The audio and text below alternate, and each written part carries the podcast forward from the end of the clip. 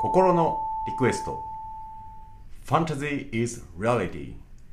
パーメントザ・デベースメントの好きにさせてよ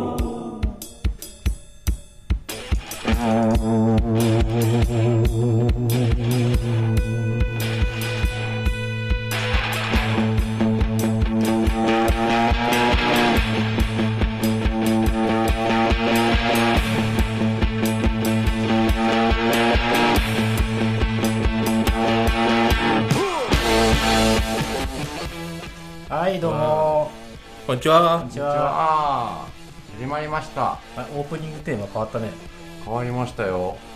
あ今回。てか今これ流れてるのがパラメントのファンタジー。is reality ではありません。ではない。はい。これははい。我々の名優はい。ベイカーズ・ベースメントで Strange Day ですね。誰ですか？カスです YouTube でねあるんで。パン屋さんですはい。さベイカーズっていうぐらいだからね。去年作ったのかな？ストレンジデイズっていうくらいだか2019年に出した、らねああ19年の、えーバックスっていうあのトナカイ？ミルウォーキーバックスののバックスね。あっていうアルバムの中に。あ2019年に出してるの？そうですね。ってことはさそのストレンジデイズってさ、我々と一緒にツアー回ってた時のこと言ってるのかな？もしかしたらね コロナ禍の1年のことではなく こいつらをなんで撮り続けてんだろうっていう。なんとなく怒りっぽい感じも。いいですね。ブルージーだね。ブルージーは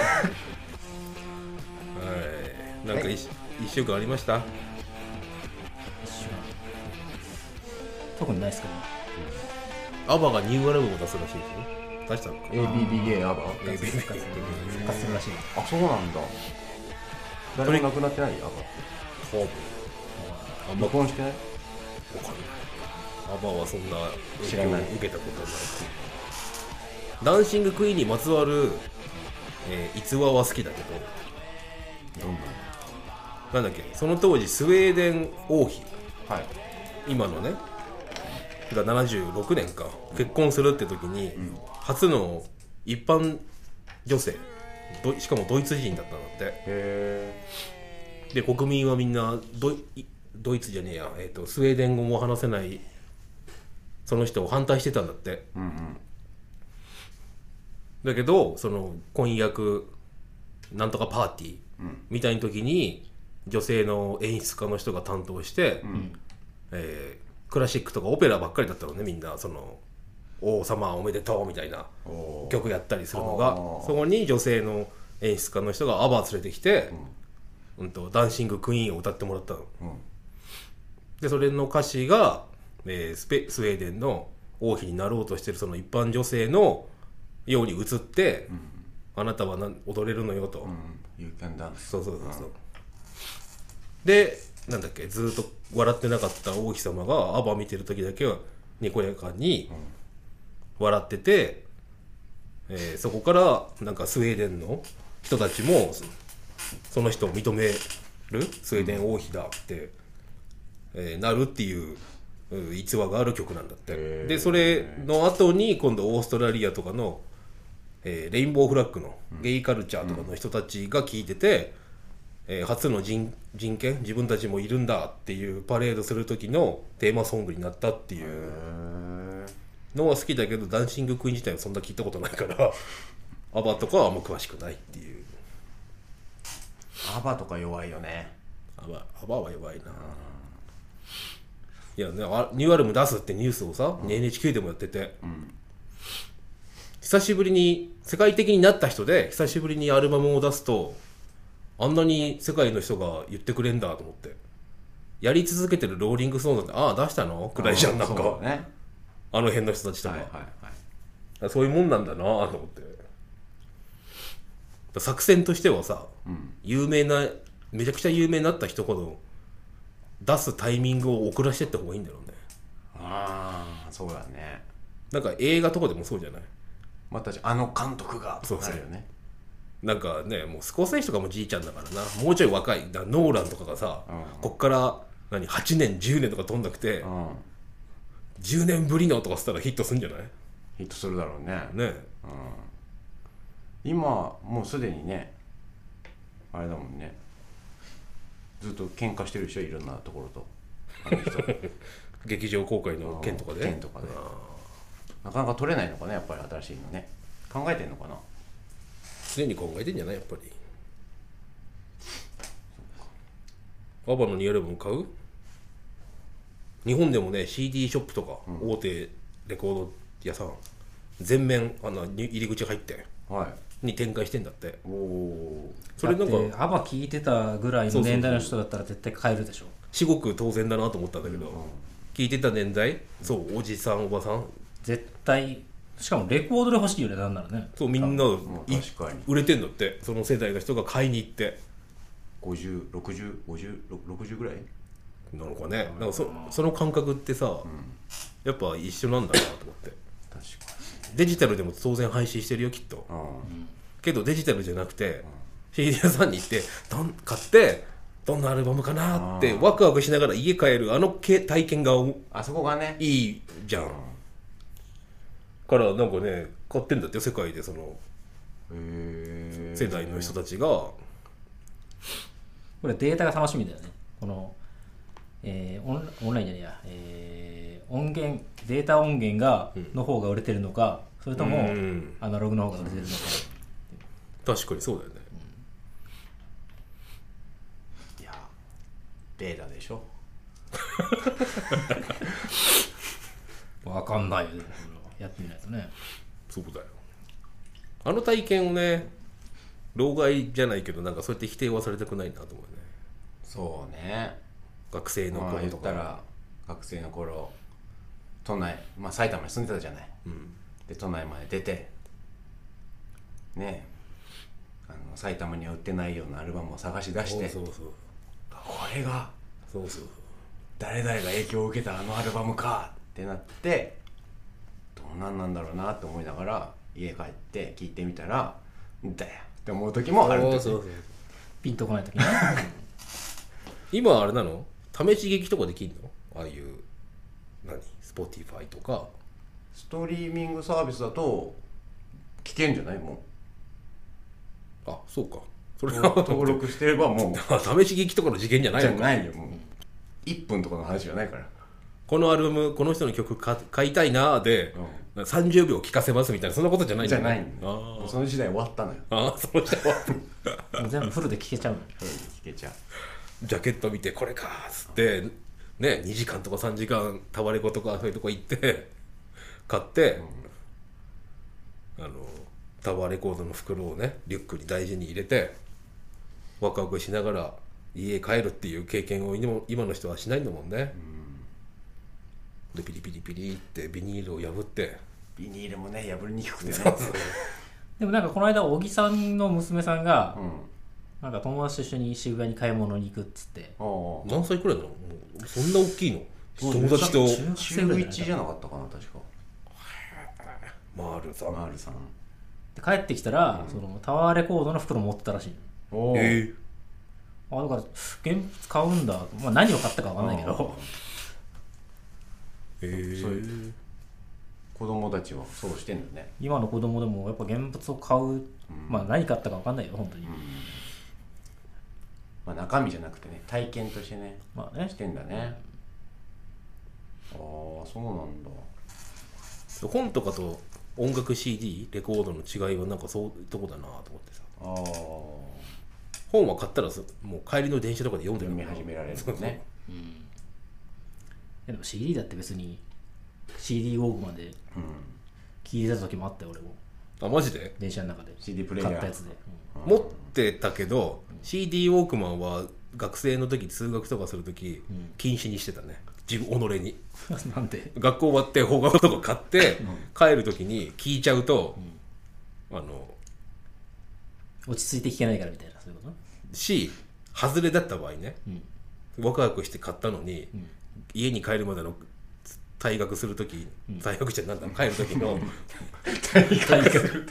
電車、でめちゃくちゃ気分がどんよりするから。ああ確かにね。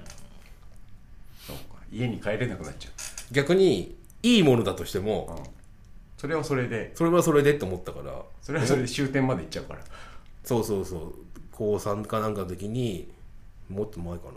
フランク・ザッパーのね、1枚目かな「マザーズ・オブ・インベンション」ドゥッテッドゥンデンドゥンって始まる、を聞いた時にあれはハマったから、あの駅1個乗り過ごしたもんマジで。森林公園まで行っちゃったの？そう。あ っていうことがあるから聞かないようにした。CD ウォークマンは禁止だよ。で 成田行きのバスに乗っちゃって。あ そしたらなりたいです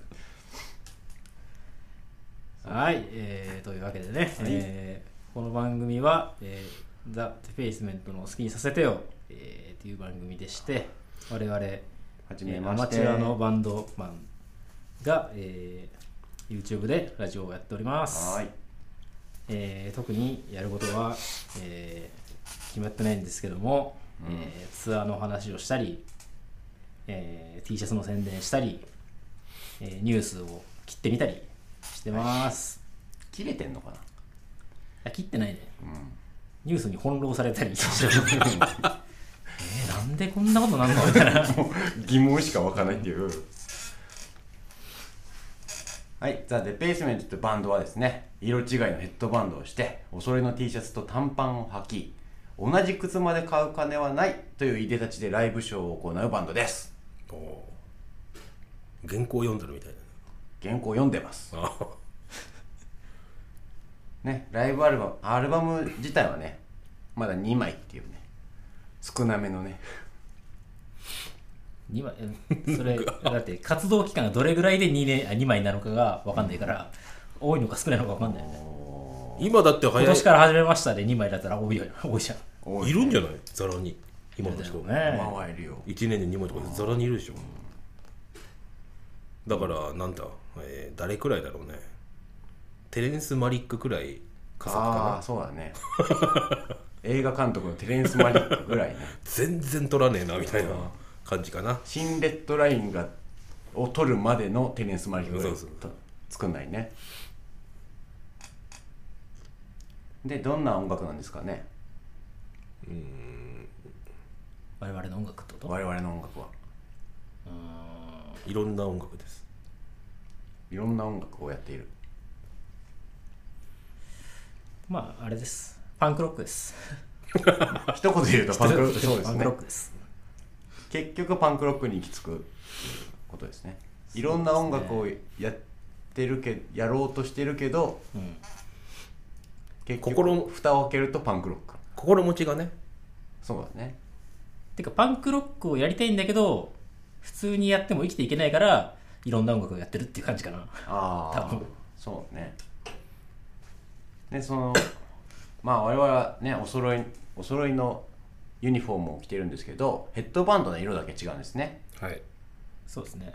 私が黄色いヘッドバンドの光です。青い悟です。緑のマレです。でもう一人ね赤いヘッドバンドの渡るさんがいるんですけども、はい。音信不通なため、はいえーこの番組を通じて探していこうと思います。でもあれなんでしょ？再生とかされてないんだとしたらさ、まだ届いてないのよだから渡るさんに。だからここここで「渡るさんもしこの番組を聞いてたら連絡くださいね」って言っていこうと思って。だまずとりあえずメンバーのうちの一人がまず聞くのを目標と。目標にそうそうですね、でもしそのメンバー以外の人で聞いてる人がいたらこの番組はもう人助け番組なんで、どうか他の人に聞いてまだ聞いてない人に広めてもらって人助けだと思って。そうそう人助けだと思って、ねでそれが広まっていけばこういつか渡るさんにたどり着くかもしれない。そうそうそうそう。これ軸がねそれだから。渡るさんを探すっていう。探す探す番組だって番組だっていうってことはたまにゲストでこう FBI あの投資捜査官みたいなのが出てくる来てほしいね。超能力捜査官がいいね。超能力捜査官。サイコベトラーみたいな。ダウジングあたりじゃちょっとね。これ前テレビでやってたよ。ジョン・ベネちゃん殺害事件をああの何？その子が持ってたもの？その被害者の人が持ってたものとかに触ると、あのイメージとして見れるんだってその人、あサイコメトラーじゃん。そうそうサイコメテラサイコメテラみたいな。最高めたらエイジなんだ。でジョン・ベネちゃんが使ってた、ジョン・ベネちゃんサイズに作られた聖書。白いカバーがある聖,、聖書が残ってたんだって、ええ。それをお父さんが貸してくれて、うんそれをこう左手の手のひらの上にこう乗っけて「はぁつって目を閉じたりカッて見開いたりしながら えししなしたりしながらなんだ、見えてきました。うんああ、ジョン・ベネが逃げてます。こうやって言い言いながら。で、あ男が近づいてきたとかね、言ってんだよ。で、これは、ん？この男は違う。窓から侵入したんじゃない？とかね。で、でもそれってもう何年、20年くらい前の事件でしょ？多分20何年とか。興味ある人が調べれば一応警察がその辺の捜査報告は出してるわけ、一般公開というか。だから地下室の窓割られてたとか。そういうのは分かってるのね。それをねあの知らないはずのなんとかはトーマスなんとかは言い当て始めたとか言ってんだけど、いやそういう仕事が依頼が来たと思えば めちゃめちゃ調べんじゃないって思うんだけど。適当なことばかり言って。そうそう。ムカついてきた。いや別にムカつかない。ああいうの好きだからさええー、と思って。でも本当かもしんないじゃん。被害に遭った家族からしたら一縷の望みで解決すればいいと思ってるだろうからさ、ね。月給なのかな？そういう人って。いやーあれでしょ出来高制なのかな？何？あの日本でいう自由業自営業的なことじゃない？ああれなの？請負業なの？ってことはそうそうそう。FBI に就職してるわけじゃないじゃないじゃないじゃない。FBI からこう依頼されてくるんだ。そうそうそうああそそうなんだ。FBI おかかお抱えのじゃないんだうそうそう。それたまにいるじゃない？年代でさ超能力捜査官とか、いる。ああいう人たちってさ「僕できます私できます」ってさどうやってアピールして仕事が来るようになるの？それバンドと一緒じゃん？俺たちライブ何？得意と思ってますみたいな。見てくださいみたいな状態じゃん、あれじゃない？何年かに1回 FBI が募集するんじゃない？ああで取り調べ室みたいなところであの丸三角星が書いてあるカードをこれ何ですかって言ってやっていくんだ、そういうことか外注なんだねあれ。外注外注だよ。だからあれだよね。もし日本人だったらねインボイスで大変なことになっちゃう。大変だね本当に。売り上げ1000万円ないとね損しちゃうよねほんと。で取材班はその能力者？の自宅で取材をしたっつってんで、家すごいでかいのよ。綺麗な。でもも何？結構な依頼数っていうかあるんだろうなと思って、多分捜査機関公共捜査機関以外もやってんでしょ？きっと民間の人とかさ、まあやってるんだろうね。不思議な。探偵みたいな仕事仕事をしてるってことなのかな？探偵と言ったら一緒だよね。一緒だよね。それでやってること超能力が使えるか使えないかの話だよね。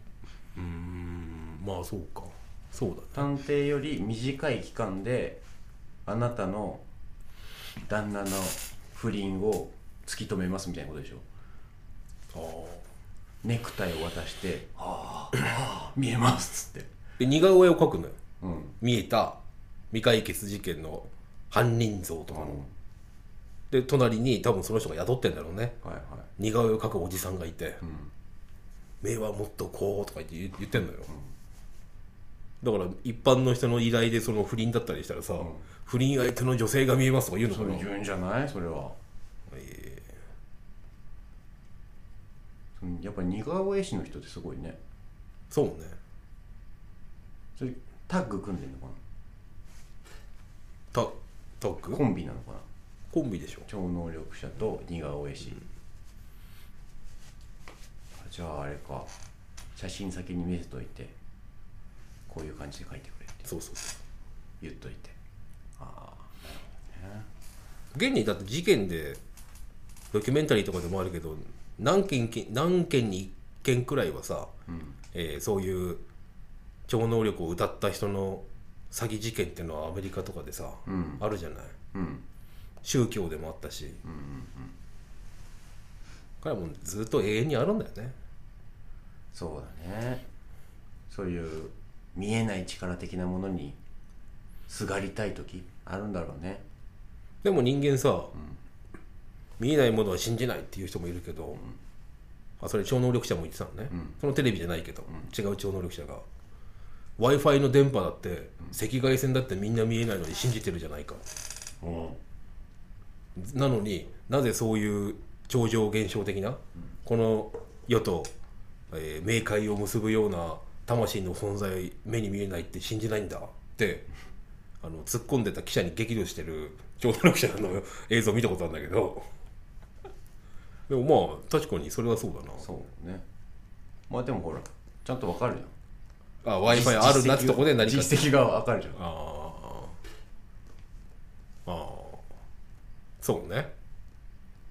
その人も毎回自己紹介の時に何か一ネタやればやるべきなんだよね。何どう例霊を下ろすとかそういう今こ回は超能力のスティーブンさんとつながっていますって言ってねスタジオとライブでさ Zoom だかなんだかでつながってるわけでしょ？とうん。その時に Zoom 先の人が「今日勝俣さんはお昼お蕎麦を食べましたね」みたいなさ。そういうのをやるんだ。とかやってほしいよねまあ目に見えないものをね信信じる、っていうのは局地的にそうやってコメディコメディなんだろう皮肉的に見るとそういうことになるけどさ、例えば遠藤周作でも何でもそういうこと書いてるわけじゃん。信仰。目に見えないもの、はいはい。不思議なもんで。チャップリンがよく言ったもんだよね。あれ悲劇と喜劇の違いじゃないけどさ、なんだ真面目に見えるか、えーオカルトだよって見えるかもさ、距離感でしょきっと。そうね。置かれた状況とかね、関係してくるよね。でそんなドゥーンって。テレビでやってたよ。超常現象超常現象起きた。今曲流したはずなのに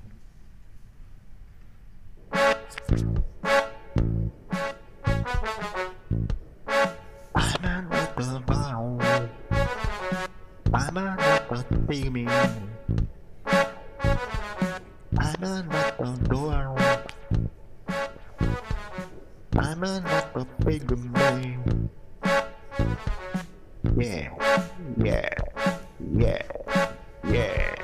Yeah, yeah. I'm a, I'm a. Let's go.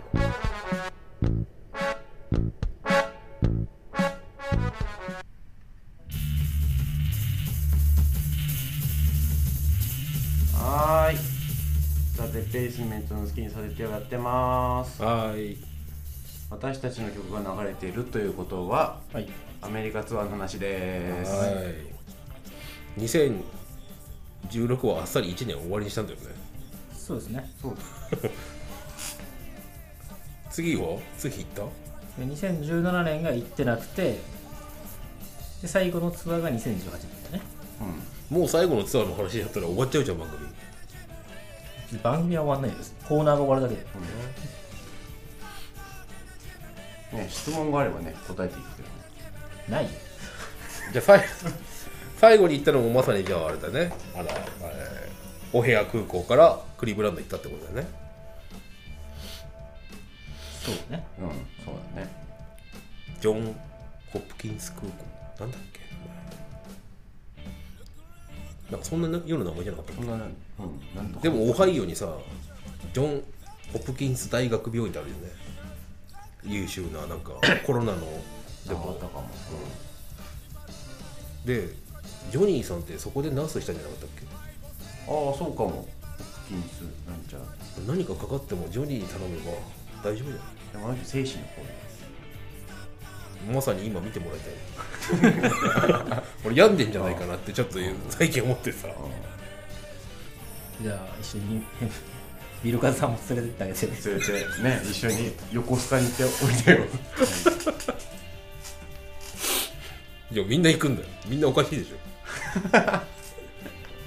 バレたくない。自分で知りたくない。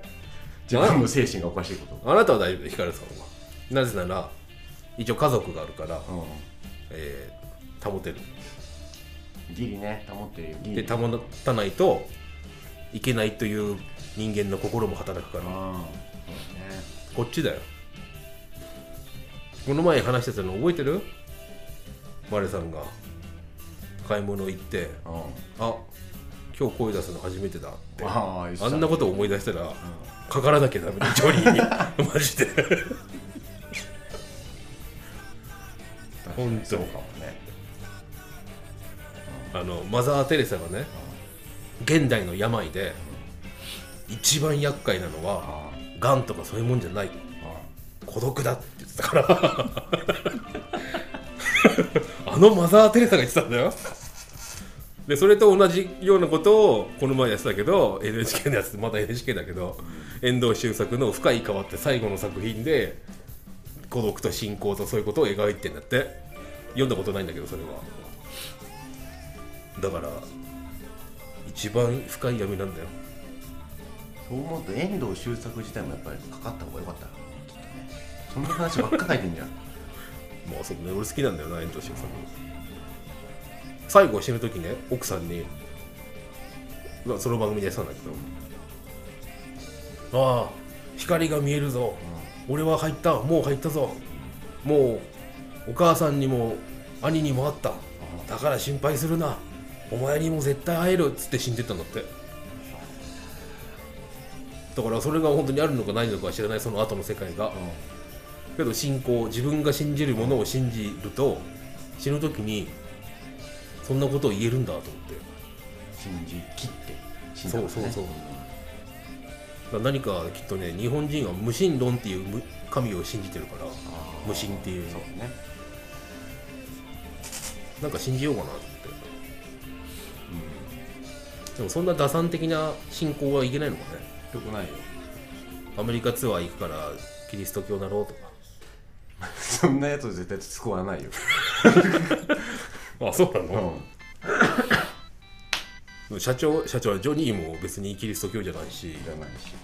すごいよね。キリスト教じゃないからってさ別にクリスマス祝わないってさクソメンだよねアメリカのね。あ だってキリスト教じゃなくたってあんだけさあの街がホリデー感満載ならさ楽しめばいいじゃん普通に。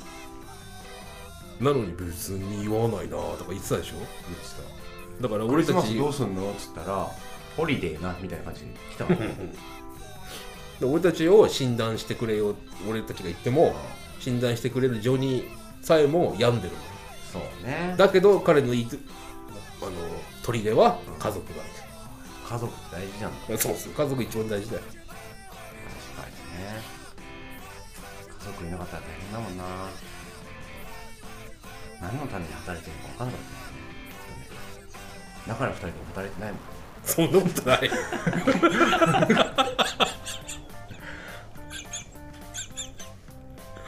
あ大笑いしちゃった。そんなじツアーツアーですよツアー。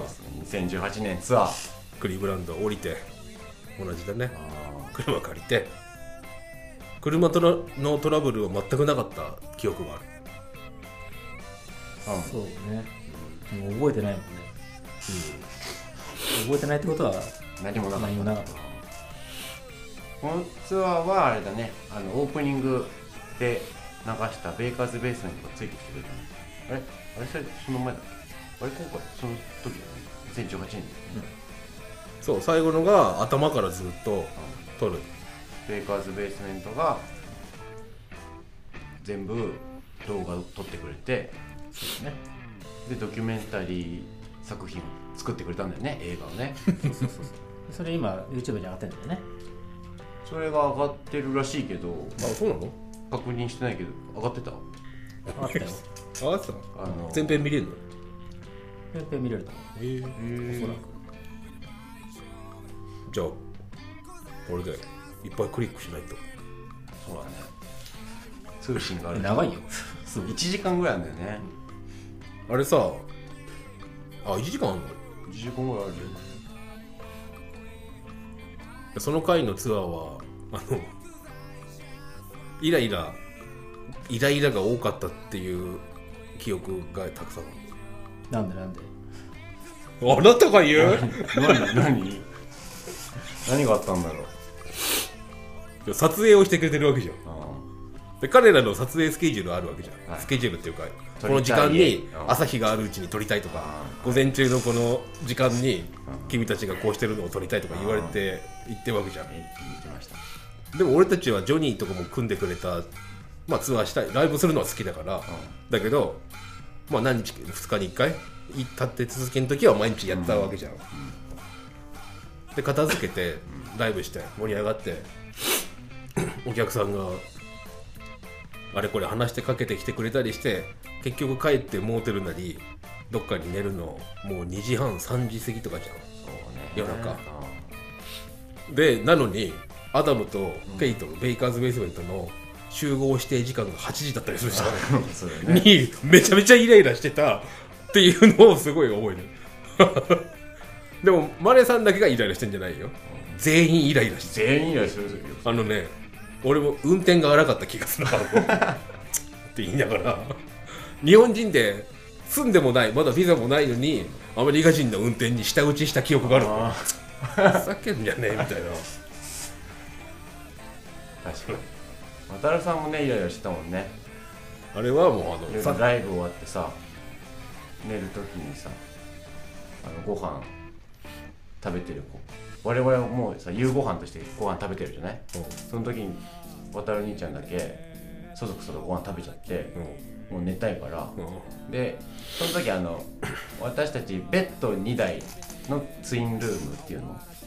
ツインのルームを基本頼むから、そのベッドと床で寝る人がいるんね。はいはいはい。で毎回じゃんけんをして寝るとこ決めてたんだけど、我々がご飯ゆっくり楽しく食べてるのにめちゃくちゃ不機嫌そうにさラグしようよ覚えてるよ食用じゃんけん。でもそのルール守るんだって思ったんだけど。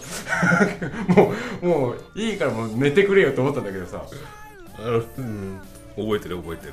あのルールを守る無法者みたいな。そうそう。一番怖い人ね。もうあれだったらねもう普通にベッドに寝ちゃってくれてた方が怖くないのに、だってもう半ばさこっちの3人も床でもいいやって思ってるもんね。そう思ってる。俺は思ってる。よ。でも勝っちゃうのよじゃんけんで。なぜか。でさそそういう時に限ってさ一番怒ってるぐらいの時に限ってさ渡るさんが床になるんだよね。でいくらさ床か。そうそう。床か。って言いながら明日も明日も早いのになな何だっけ？って俺言われてさ渡るえー、アダムとこは8時ってだからそうだな。まあみんな7時半には出ないとあの距離だと間に合わないかもね。7時半でしょもう3時半4時4時4時なのに寝たら寝たで今度さ暑いな暑いなって言うじゃないそんなこともあったなあれは撮影のまあいいんだよ。ありがたいありんだけど。がたいよ。一生懸命やらせてもらったよね。撮影の時は。何より、まあ、睡眠時間とあれ体力回復を削られたのでイライラしたね。っていう思い出がある。またそれのなぜイライラするかポイントは、俺は個人的に思ったのね、アダムとケイトは別にライブしてないしいいもん食べるかなんか知らないけど食べて「今日お疲れ」っつってライブ終わった後片付けもしないで俺たちより先に帰るじゃん。で朝会う時に満勤なのわけよ。体イエーイ!みたいな。いい眠れたかい?みたいな。眠れねえよバカ! ってこっちが心の中で。思ってて。っていうのでイライラした。そうだね。その撮影したその日の夜もライブすんだよ。うんなんで朝8時に起きて夜10時過ぎの出番まで起きなきゃいけないんだって。思うけどね。あの返してくんないんじゃないなかなか。ね。しょうがないけど。うん。昼ねもう2時3時とか4時に終われば少し眠れるのに。活演終わったらこっちのね方で有名なハンバーガーショップ見つけたからお前たちハンバーガー好きだろ？いやありがたいしいいんだよ。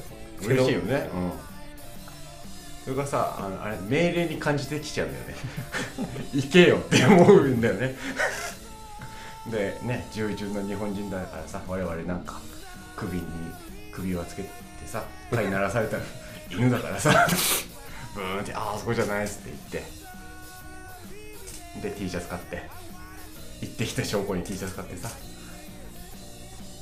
またそれにあのイライラするイラったりするのがさそんだけ疲れてて、ね、もう行かないで寝たいよって心では思ってるのに腹は減るんだよね。そうね。で美味しそうに食べるからアダムとかはもう得意げな顔するわけじゃん。得意げっていうかよかよかったって。得意げって言ったからいいんだ。得意げじゃないななんだろう。言葉間違えたなね進めてよかったなっていう顔するんだよね。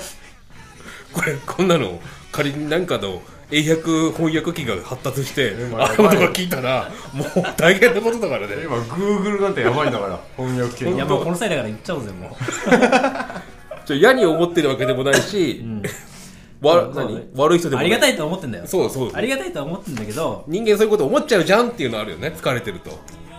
俺らも結構年だしね 寝ないとね。アダムとか結構若いでしょ？でもな同世代くらいでしょ。我々よりは若いでしょ30半ばぐらいでしょ？でも年齢の問題じゃないよあれは。ライブしてないんだから。多 分ね我々ライブし終わった後にすぐ帰ってきたからね。でたまに来ない日もあるね。そうだよ。で一回さあれだったんじゃない？指定のところまで行って、こっちは指定の時間についてるのに、彼らが来なくて。あああったね「あれ?」っつって。だからブランコの時でしょ？だっけ？あタイヤがパンクしたっつって。あったじゃないなんでこっちが機材パンパンに積んで パンク時間通り。で心の中であの中盤以降はずっと思うよね。最初は楽しいよ、始まった時体力満帆だから、わあ撮影もあってありがたいなみんな一緒にやってくれると、このままなんとかアメリカとか住んだりツアーとか長いことできないかなって思ってたのがもう5日以上経つとそういうことずっと思ってたよ。ね。最後の方かな。彼らの家でさ車をゆっくり走らせてなんかそれを追いかける人が2人ぐらいいてシーンとか撮りたいっつって撮ったじゃん。であなたは運転する役の財務で我々がやってるうん。キャラクターを演じて車を運転してるシーンで俺とかマリさんとか渡さんもだった？走っていく。あれ二人残り2人がどう思ってたか知らないし話したこともないけど、俺はブチギレてたよ。顔は笑い心で怒りで。泣かないで。男は辛いよね。う。ん。あれはね。もう一回行こうとかってアダムが満面の顔とかで言うとさもうもういいだろうよって。一緒だよ 本当はいけないんだよね。あの妥協しちゃうよね。そのいいもん取りたいってお気持ちも。あれが一番。大監督様がよ。つってねでドローンね。俺たち持ってってドローンで撮りたいんだ、クリーブランドの近くの彼らの家の近くの広い芝生の公園みたいなところで何かやってって。そう。何かやれってなんだよと思って。本当にあれひどいよね。芸人にひどい無茶ぶりするタイプだよ。でそれなそれをさ投げてくるじゃん、で投げてきて俺らが考えたやつをやったのにそれを何回か何テイクかやらせるってどういう意味なんだよ 何のこだわりなんだよと思うね。でも結構終盤だったからその走るシーンと広場のドローンのハンバーガーアメフトがもう心の中は何なんだこれ何やってんだ今と思ってねこっちはねハンバーガーアメフトっていう今までにない競技を開発してね。あとあれね海辺ね。海イベント撮影もだいぶイライラしてたよみんな。してたね。あれもね無茶ぶりよね。わざわざさ100均かなんかでさこれ買ってきたんだよって言ってさ、これで何かしてっていう物ボケを頼まれてさ。なあれ何か渡されたんだっけ？そう。なんかいろいろ渡されて結局あの血みたいに見えるようにしたっていう。ああ紙テープみたいなね。あれ本当はねあのもっといっぱいあったからね。あ種類？種類もっといっぱいあったけど。撮影場所もねこだわりがあるから。そついて駐車場の前のあのビーチでいい？よそこの砂浜で、って思ったけど違うなって奥の方に奥の方へ行くからさしかも砂足取られて。疲れるしさ。疲れるし。靴に砂入るし。でね言ったら今ぐらいの時期だからさ寒くてね。そうそう。こっちのさユニフォームユニフォームで撮るから半ね T シャツ短パンで行かなきゃいけないしさ。コロナがこんだけなってない状態でちょっとそういうのがあるらしいよっていう時期にそれだとしたら俺たち全員かかってたよねそんな思い出があるよ。彼らはきっと優雅に朝起きて朝食をとり昼飯も食べこっちはもう映画見てると。午後は映画見て 映画見に行ってでライブ見に行ってんだよ。こっちは夜中3時過ぎ4時にもう朝寝て指定の時間に行って朝ごはんも昼ごはんも食べなくってライブして。朝ごはんは決まったようにねその頃はもうハンバーガーハンバーガーだよね。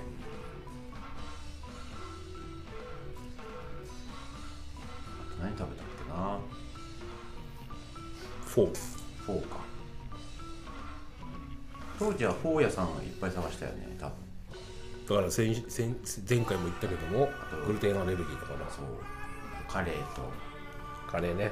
カレーバイキングはあれだよねジョニーに教えてもらって。日本ってカレーバイキングってないよね。あるか。あるんじゃない？たまになんか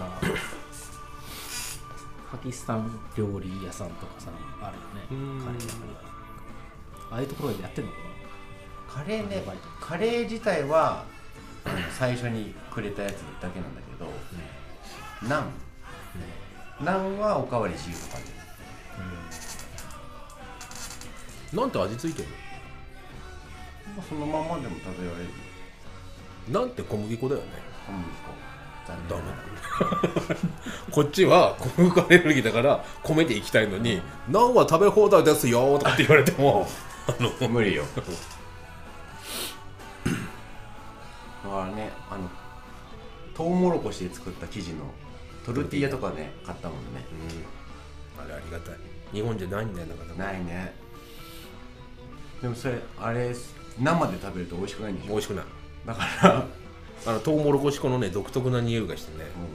うん、結構きついんだ。結構フライパンとかオーブンで焼かないとなんだろう。小麦粉はやっぱり匂いっていうかほとんどないっていうかさ、だからあのフラワートルティーヤは生で具材だけ乗っけるやつ全然いけるじゃん,、なんそういう問題点もあるこれからの課題の一つとしてやっぱり食だよね。どうやって。あとワクチンね。ワクチンね。グルテンアレルギーの人が打ったらどうなるんだろうっていうのやっぱアメリカだって出てんのかな？調べてみようかそうだね。アメリカはほらピザ屋さんとかさ、グルテンフリーのピザとか大体全チェーン店あるじゃん。なうん。ってことはグルテンアレルギーの人が結構いるわけでしょ、絶対だから調べたらアレルギーってなんかよく許容量だって言うじゃないその人の。溜まっていくって、箱が容器があって。あのアメリカの人とかさあっちの人生まれた時からクッキーだなんだとかさ、小麦粉強力粉だらけで生きてりゃそれは出てるよね、グルテンアレルギーの人なんてね。そりゃ出るよ。あれあのアイオワのエリオット。エリオットは何アレルギーだっけ？ナッツかあナッツなナッツなそういう人も多いじゃない？まあナッツも多いね。らもし会うことがあってまたね、エイリオットがムカついたらナッツをすりつぶして食わせれば飲ませれば完全犯罪を犯せる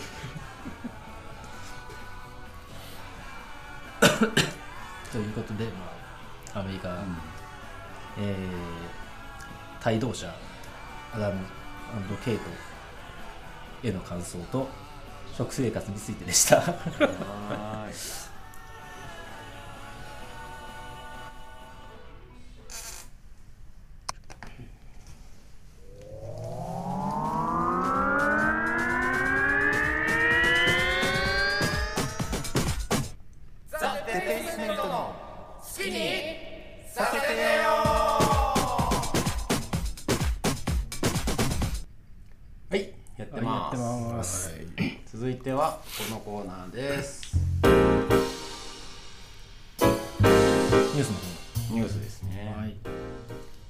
最初のニュースは誰ですか？じゃあ私がいい。はい、はい。サトルさん。ニュースです。現在さつまいもの元腐れ病というのが発生しさつまいもの供給に問題があるそうです。NHK ニュースでやってました。道具され病って恐ろしい名前だな。それ見てねなんでおこれ聞きたいっていうか話そうと思って、みんなに聞いてもらおうと聞いてもらうじゃないや聞こうと思ったかっていうと、さつまいもの元腐れ病って元腐れ病って名前がすごいじゃん。うん。さつまいもでだけじゃなく、人間の病気なんじゃないかと 俺は思ったわけ。ニュースを見ながら「元腐れ病が」っつってね。要はさつまいもの根っていうか何かが菌かなんかで腐っちゃって食べるところ、我々が食べるようなところもなんか硬化して、えー食えなくなっちゃうのね。硬くなっちゃうんだ。そうそう多分。人間も心がこう元腐れでしょ。心の根が腐っちゃうと考えがね柔軟にねいかなくなって。私とか元腐れ病なんじゃないかな。って見ながら思ったのよ。元腐れおじさんだよそう。いるじゃん世の中に。元腐れ。いるいるもうじじいばば。あ若くてもいるか。元腐れ野郎。あれ人間に適応した病名にすりゃいいのにな。もうそのまま言ってもいいよね。よく差別的じゃないけどななんていうの？ネットでも言うじゃない。喧嘩してさネトウヨだなん。だってそういう嫌なに何？二ちゃんワードじゃないけど、あれああいうの全部元腐れ病って言う あそしたらまあ確かになんだろう。可視化されるからちょっと腑に落ちるかもね。えーなんだ？危険物？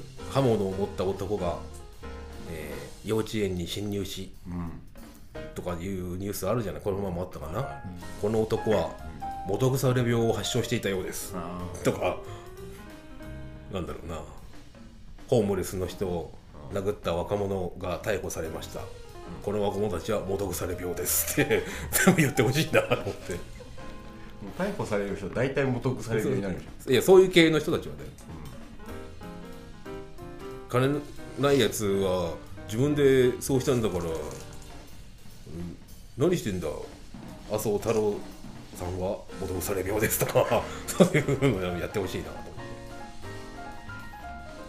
それはあれじゃん。プライバシー侵害みたいになっちゃうでしプライバシー？ょ、うん、そのさ病をさ、出しちゃうのはさって言われちゃうよきっと。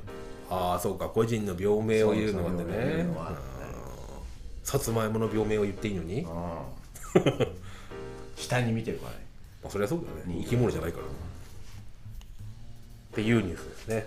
なるほど。名前に惹かれたっていうよねさつまいも好きな人多いから今本当になんか問題なんだってよ。今さつまいも専門店とかいっぱいあるから、ね、価格が上がっちゃって。へえ。安納芋だなんだっけ、なんか有名なのあるんじゃない？ってやってたよ。焼き芋好きだよ。え何十食べない？食べてない。何十年もマリさんも食べない？うん食べてないな。さつまいも食べてないな子供の時とかさ、生まれた土地にいた時にささつまいもえ焼き芋屋さんっていた？あなたの地区地域。いたいた。あれリアカーでもしてる？してた？いや多分トラックじゃな。いかなえー、トラックなんだ。俺はレの住んでたとこはリアカーの人がいて、まさに石で焼いてる石焼き芋だったのね。いいじゃない。それがね美味しかったんだそのおじおじいさんがやってたの。でも多分なくなっちゃって代替わりしたのかわかんないけど、軽自動車でブンブン回るタイプになっちゃって。もうでもそれ一回体験してればさやっぱりいわゆる石焼き芋屋さんをリアカーの石焼き芋屋さんを体験してるからそれ以降ねトラックの石焼き芋屋さんはね偽物だってちょっと思っちゃうよね。そう思っちゃう。あれあれ教育洗脳教育だよ本当に洗脳よだってばあちゃんそれは。目ばあちゃんが腐れが。この目腐れたもんが。ばあちゃんが言ってたからしょうがないね、俺は。ばあちゃんがあの軽トラので最近あるだろうっつって。あれまずい。ダメだあれ。って。ああそうだね。ってばあちゃんと一緒にずっといたから俺ね。リアカーを押して額に汗しているやつだねと。本物じゃねえっつって。作り方が違うんだよ多分あれ。そうね、で今でもうスーパーとかで売ってるじゃんでも作り方が違うんだよあれっていうのもばあちゃんが言ってたの。を受けてる本当はちゃんと石 で作ってたかもしれないのにばあちゃんが作り方違うって言ったから俺も作り方違うんだあれってなっちゃったから洗脳教育だよ。確かに。元ばあ腐れる。ちゃんの情報を鵜呑みにしてんだそうそうあ元腐れか。元目腐れじゃねえ根腐れじゃうちのばあちゃん元っていうし。んそうそう。合ってるねその血を受け継いちゃってるから。ばあちゃんはそうね。あの大体何でも毒づくっていうか文句言う人だったから。結構。そうだね。でも兄弟とかでも見える面が違うだろうけど俺の思ってるばあさんはそういう面があるって人。サッカーでもスポーツ何でも見せてもダメだありゃ。っていう人。何でも知ってるよね。何でも知ってる。知らないのに知ってる。え？いつサッカーの方が好きだったの？っていうのにサッカーに詳しい。えそういうの聞くじゃん。小さいからね。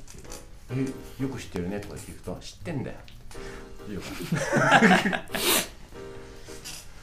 ばあちゃんで思い出すのはあれですよ。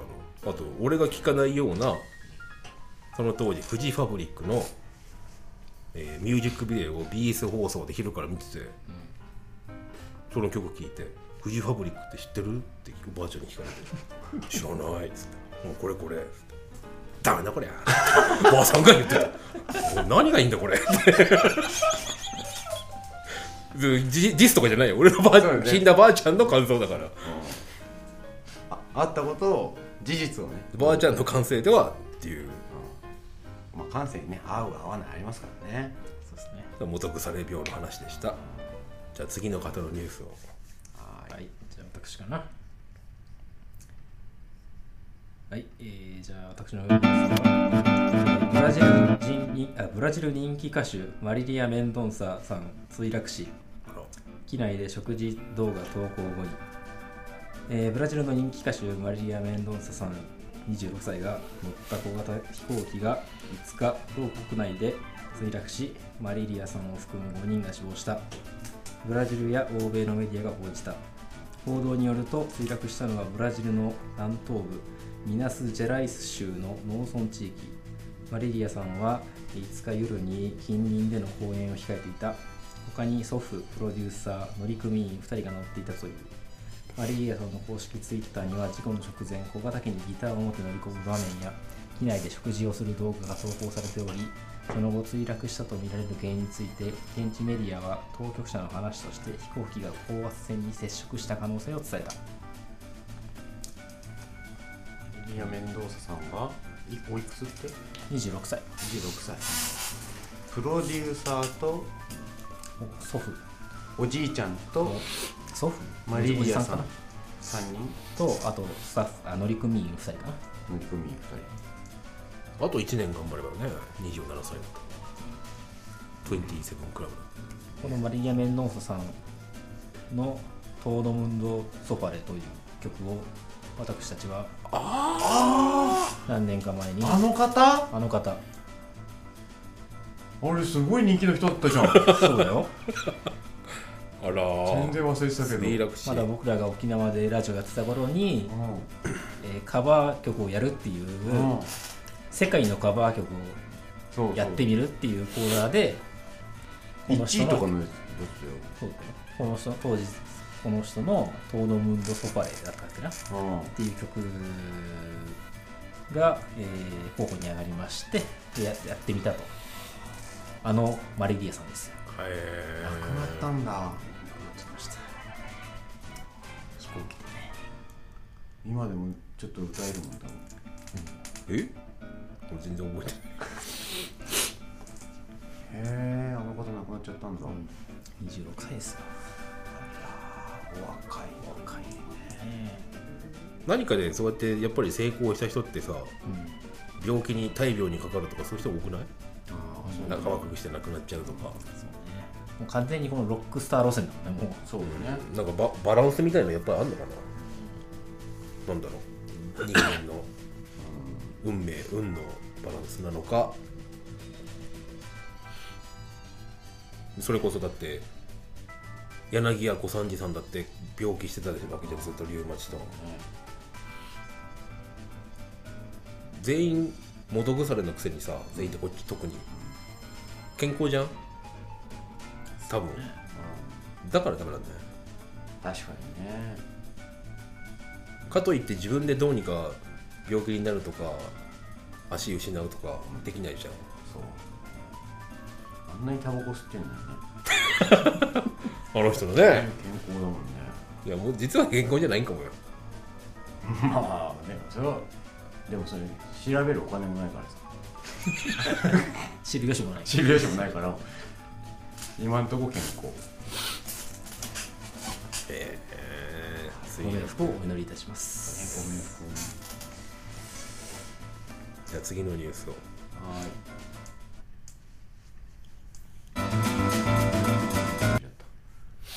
はい次のニュースです。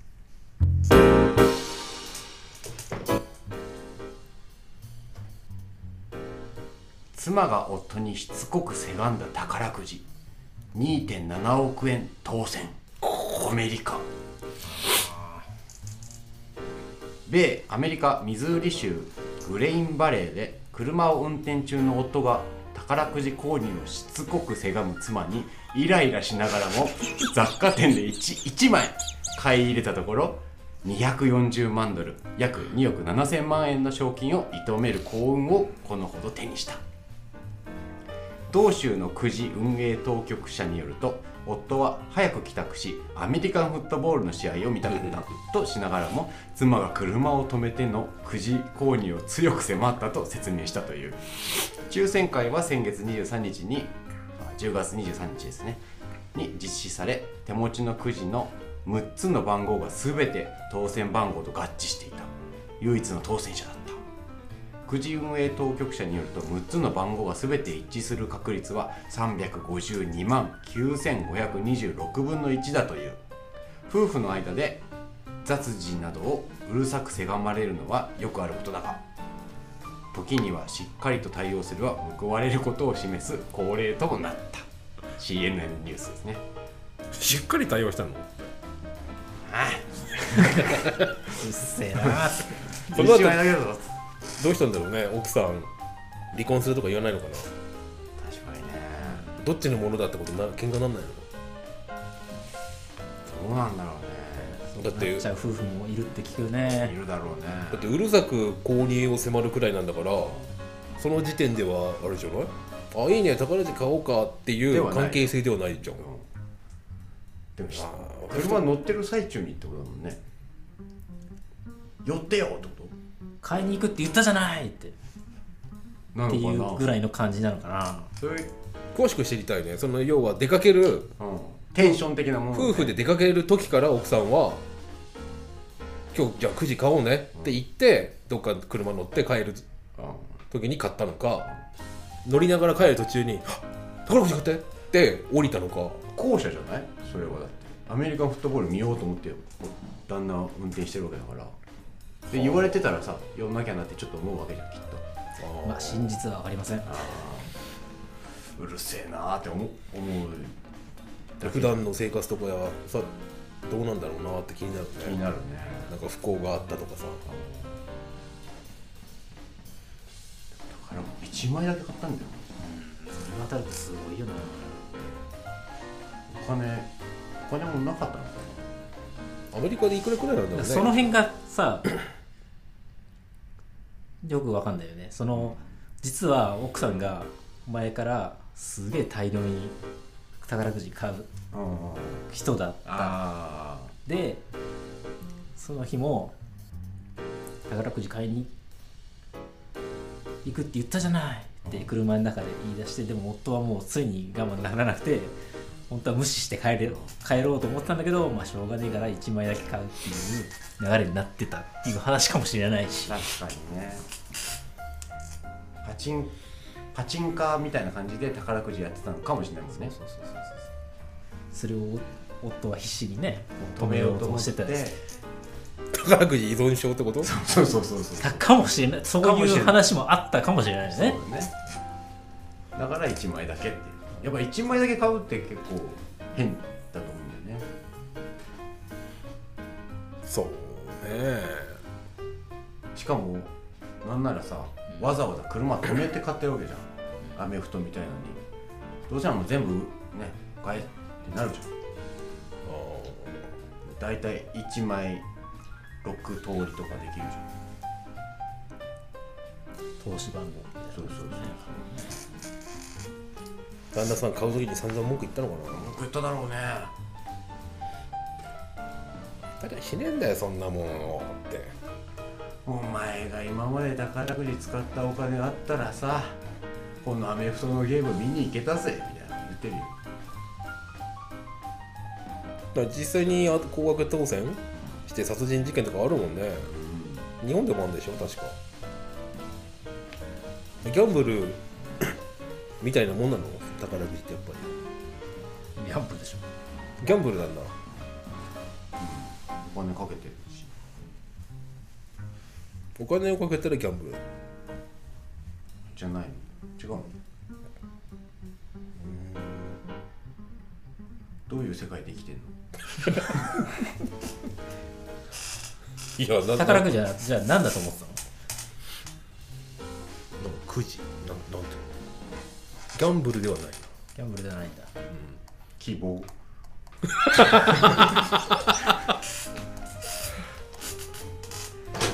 宗教。ああななんだろギャンブルはあれなのかな。こっちにもなんかちょっとだけ操作する何かがないとギャンブルじゃないのかうああそれはある。感覚的にあると思う。あとねなんだろう体験を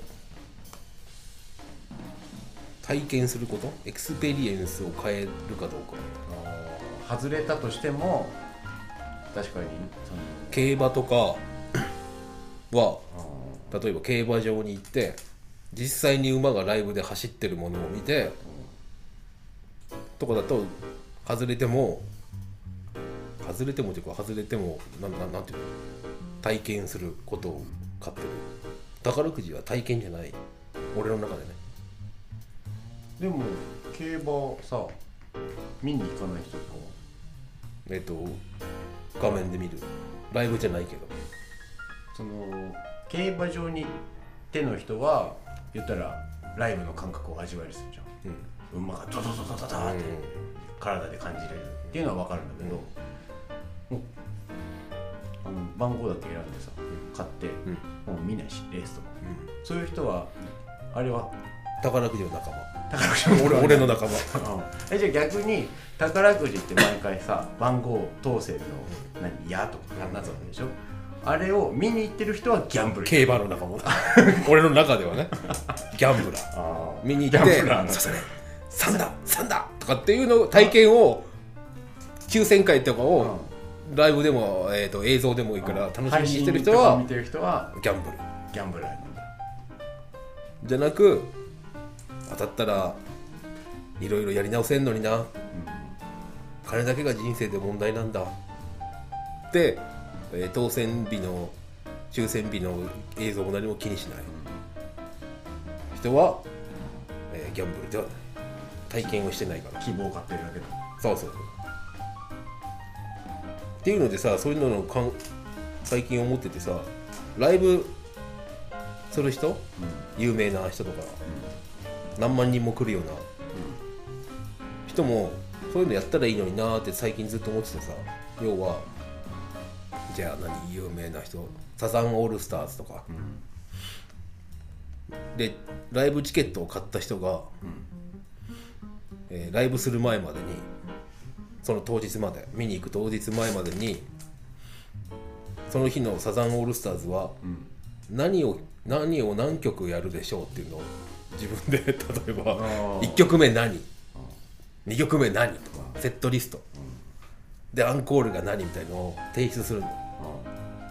それが当たったらサザンの運営側から見たその人に1000万とか当たるっていうのやりゃいいのになと思って。確かウィーンセットリスそうそうそうそう。にいいね。やりゃいいのになって。なんか法律が問題なんだろうけど体験もして確かイエーイってこう好きなミュージシャンなりライブなりを見ただけでも満足。な上に勝ったら1000万持って帰るんだよ。途中ぐらいからさ曲イントロ始まったらさ歓声がすごくなりそうで「よっしゃー!」になってくるよ。だからライブ DVD とか見る人も面白いだろうなと思って。なんかあの2階席のあそこの人異常に盛り上がってるなとか最後の一曲違ったらもうあれじゃん。嫌いになるじゃんもう。そうそうそう 本当に。最高じゃん。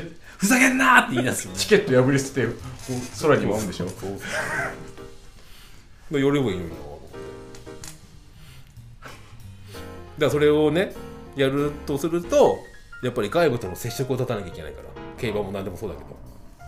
ライブする側。有名な人たち。ローリングストーンズでも何でももう外部との接触遮断。缶詰状態まあ選ぶの曲を選曲するのが AI でもいいけどね。もう発達してきたから。あサザンオールスターズだなんだとかミスター・チルドレンとかね、えー AI で選ばれたのをその日に20曲とか10何曲とかをやると。ちゃんとセットを組みたいんじゃないの？違うの。あ遠回りでディスってんのそあの人たちはあの人たちで考えてあるんじゃない？なんか。ただのギャンブル退場にしちゃいけない、本当だよ。あんなああいう有名な人たちはヒット曲だけやってるけばいいんだろうじゃないんだよ。でもあじゃあその当たるライブショーっていう日一日作るね当たったらねその何本人たちに会えるとかにすればでできそうだよね。あそういうのでもサービスってあるじゃない？バックステージバスとかあれファンの人って本当に嬉しいのか人によるよ。なでしょ？だから会いたい人もいるし。当たった方がいいじゃん。まあね。で誰か実験でやってくんねえかなと思って。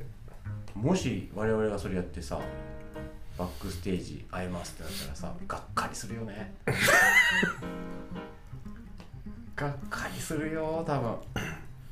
静かだから？静かだし何にも喋んねえじゃん。和気あいあいととも喋ってないしみたいな。一定の時間を置いてじゅんぐりタバコを吸いに外に。なんならみんなサマーズ見てるしみたいになるだからライブライブなんて言うんだろうロトみたいなのをね導入したいな。それはギャンブル宝くじじゃないから。体験するからね。合作だな。じゃあ今後ザ・デペースメントのライブでギャンブルがねでもそれがかもしれない。成立するにはチケットを買って見てくれる人がいないとそこから出すわけだから。いやチケット代が高い有名な人ほ人ほどややれんなと思っただけ。そうだね。そういう話ですよ。ね。では次のコーナーです。いややっと来ましたよこのコーナー。どのコーナー？T シャツ1枚2000円のコーナーですね はい、えー、皆さん、えー、秋晴れが続く過ごしやすい、えー日が続いておりますけどもいかがお過ごしでしょうか、えー本日紹介する T シャツはロックンロールアストロノーツ T シャツです、お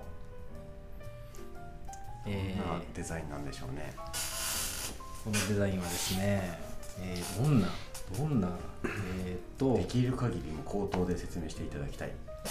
まあ、しまず白地です基本。白地。はい。皆さん白地の T シャツを思い浮かべてください。はい、で胸に、えー大きく、えーデザインがあるんですけども、はい。えーまあちょっと、えー宇宙っぽい背景に、宇宙っぽい背景に。えードラムとギターとベースが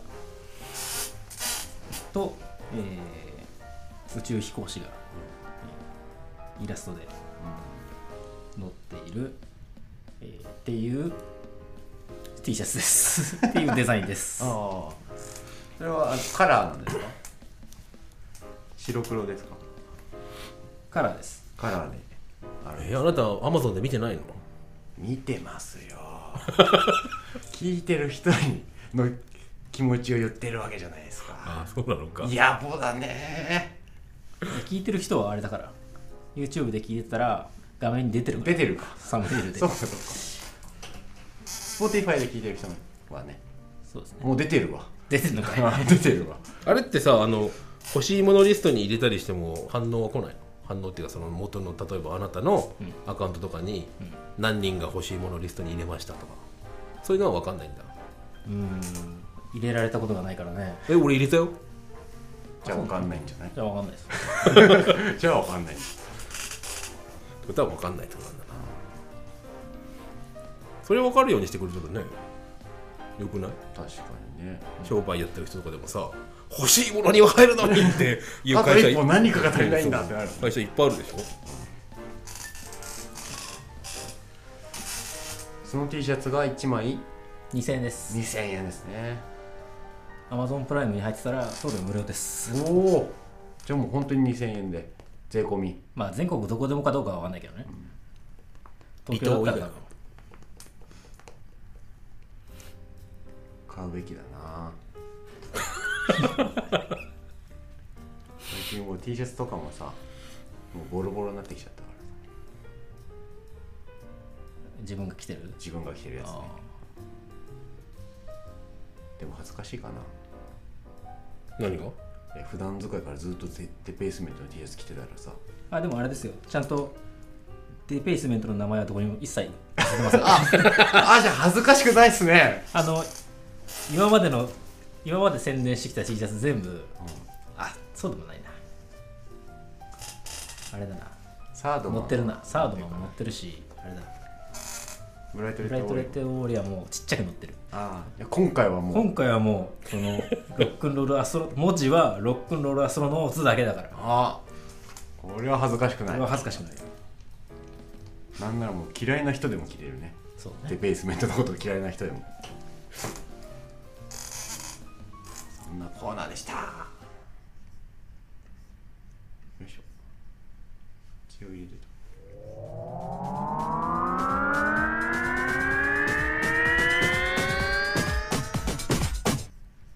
ザ・デペースメントの好きにさせてよ。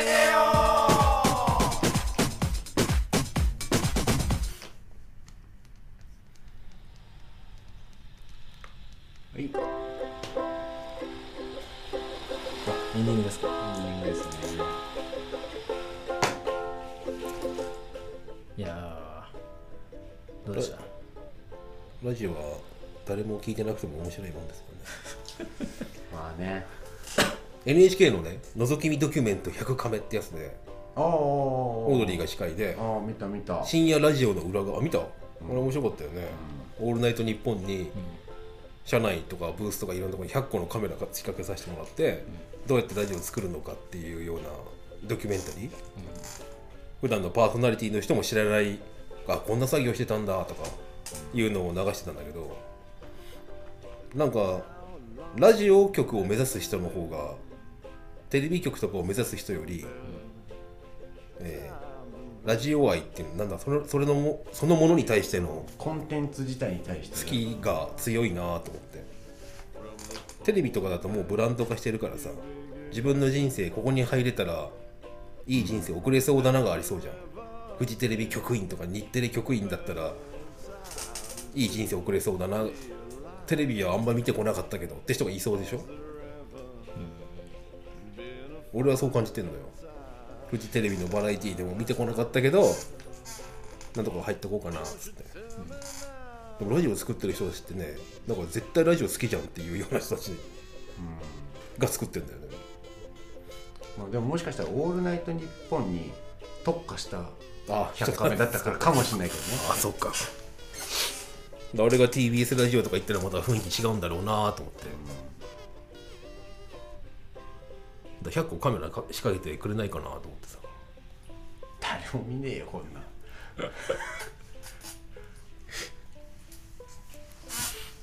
カメラつけたらでも楽しいのかな。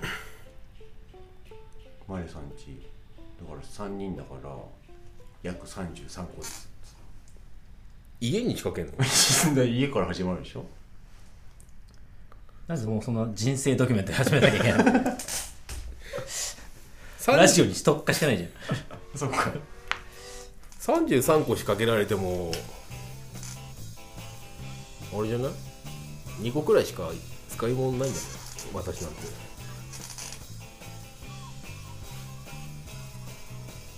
だまたラジオってあれなのかね。誰か聞いてくれた方がやっぱいいのかな。聞いてくれてあの反応とかあった方がやっぱり喋ることも増えるんじゃないですかね。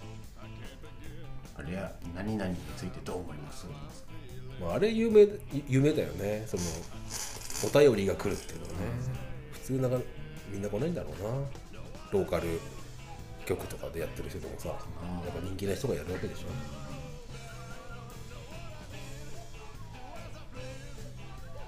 っぱりここからさベースメントのラジオが聞かれるようになって、お便りがさ、来るようになったらさあえて読まないとかするんだろうね。ラジオあメールを？もう初期支えてくれなかったからっつってさ。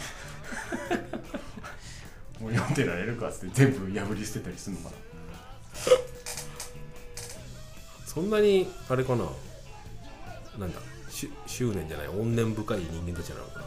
初期支えてくれなかったからっていう音量を持って生きてるかなラジオネームだけ言ってあこの人ミーハーですよ皆さんっつって。ビリビリビリっつって。まあそれはでもほら来てみないことには分かんないよね。将怨来怨念を持って生きてるかなって言って、見たものの怨念を持って生きてます 私は。元腐れですか。ら いつの間にかねまあエンディングテーマも終わって。オープニングテーマが。旧旧 オープニングテーマが流れちゃ流ったんですけど。まあ今日はこの辺で。はい。ありがとうございました。ありがとうございました